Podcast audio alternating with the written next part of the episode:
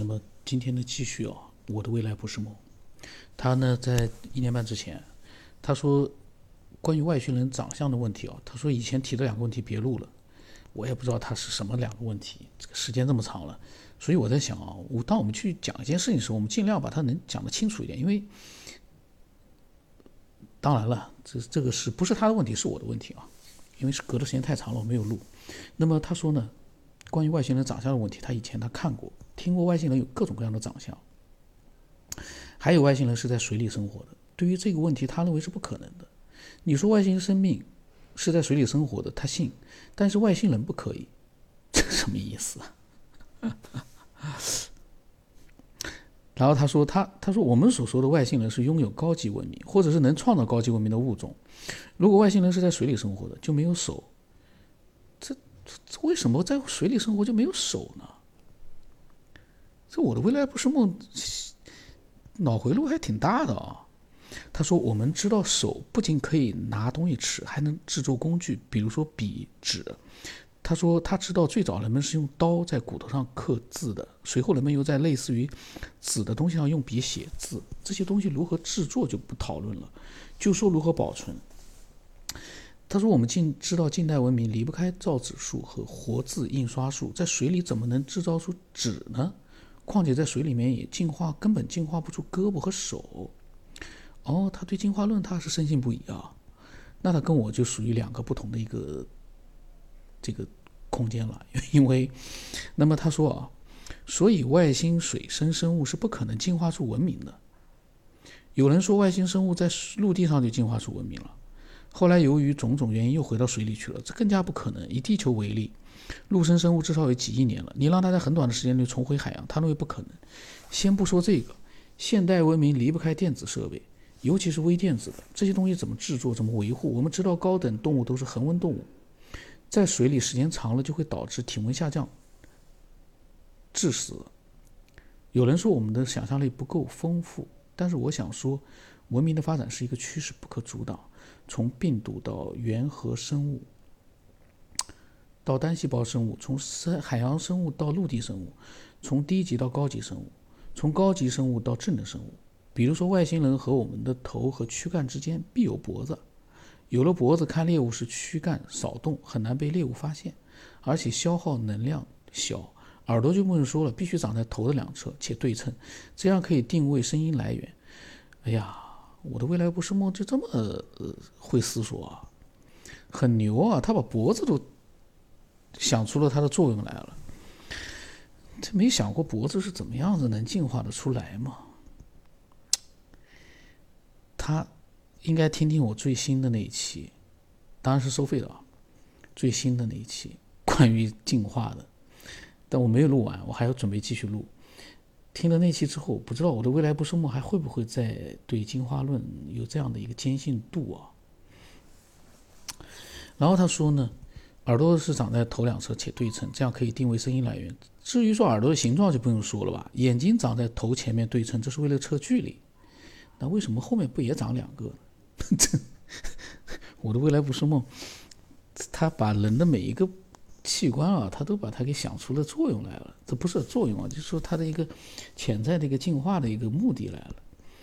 那么他说呢，为了测距离，耳朵、眼睛长在头上，因为头有脖子，可以灵活的转头，比转躯干制造的声音小。鼻子和嘴我没有见过长在除头以外的部位的。头的形状可以各种各样，但是必须是有曲率的。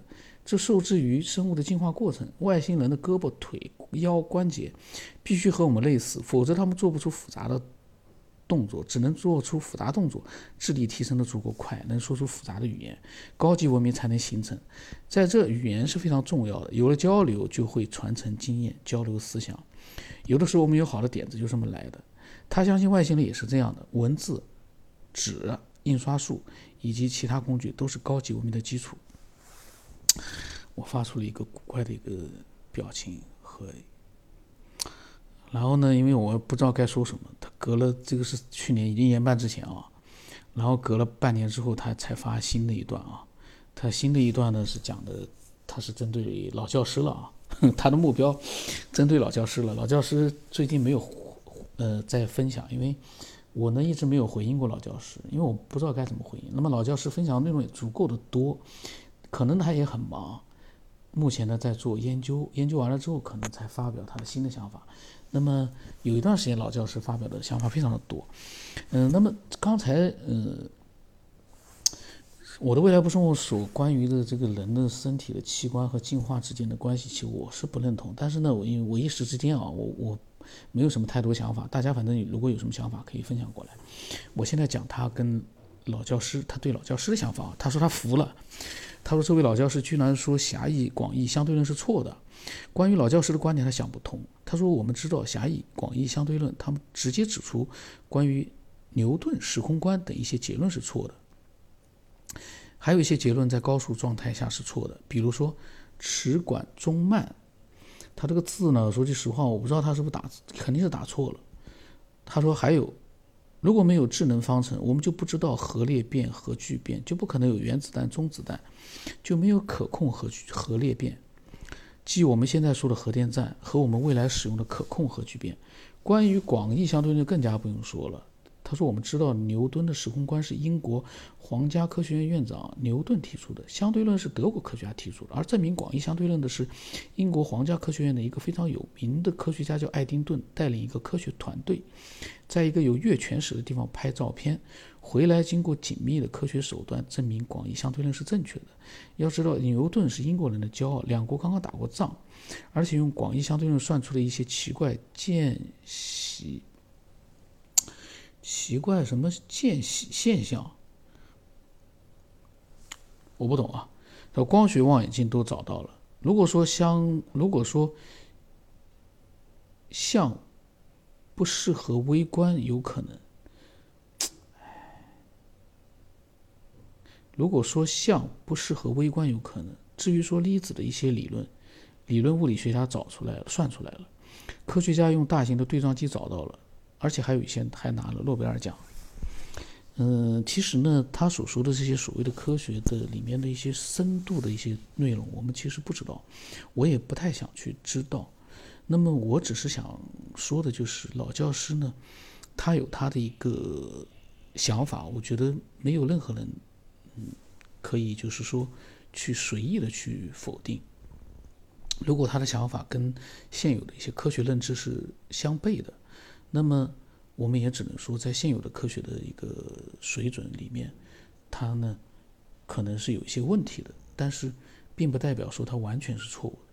他的那些想法分享了那么多，我不相信就是说我们可以把它百分之百否定掉。他一定是有他的一个思索的一个基础和他的一个整个的一个思索的一个嗯脉络。那么错不错，我不懂，我是不知道，但是我只想说。老教授的思思索值得尊重，不管是不是跟我所想的不一样不一样，我尊重他。那么，包括我的未来不是梦，他对进化论的想法，我跟他不一样，我我也尊重他。那么，也就是说呢，我们每个人都会觉得自己是正确的，别人是错误的。但是，我们要想到一件事，我们就这么。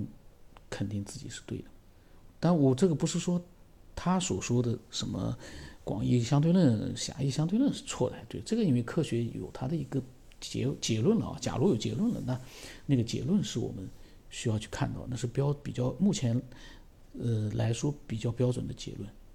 但是我是说的，我的未来不是梦，他自己个人对广义相对论和狭义相对论的理解是不是正确？这个呢，我不知道。嗯，但是呢。嗯，要尊重，尊重所有。然后呢，我发了一个笑脸。那么他当时呢，因为不知道我的意思啊，他说这个表情啥意思？我说呢，愉快。我说因为内容，我得认真的读一遍，才能有自己的想法。然后这一次他讲完了之后呢，隔了半年，他又讲了想法。他这个时候他发现了啊，他发现我对进化论的不认同了。然后他呢跟我开始讲了啊，这个呢我会单独的录了，这段比较长。然后呢就是关于他，其实呢呃这个听众啊，可以说是一个非常 有自己想法的一个听众，而且他对科学的了解应该也是比较多，所以他对老教师讲的想法呢，他不会去盲目的去相信或者否定，他是讲了很多他自己的一个看法。我呢是觉得呢这样非常好，但是我我不会去，呃，因为他这样我就去认为他是对的或者是错的，因为我不知道，咱老老实实的。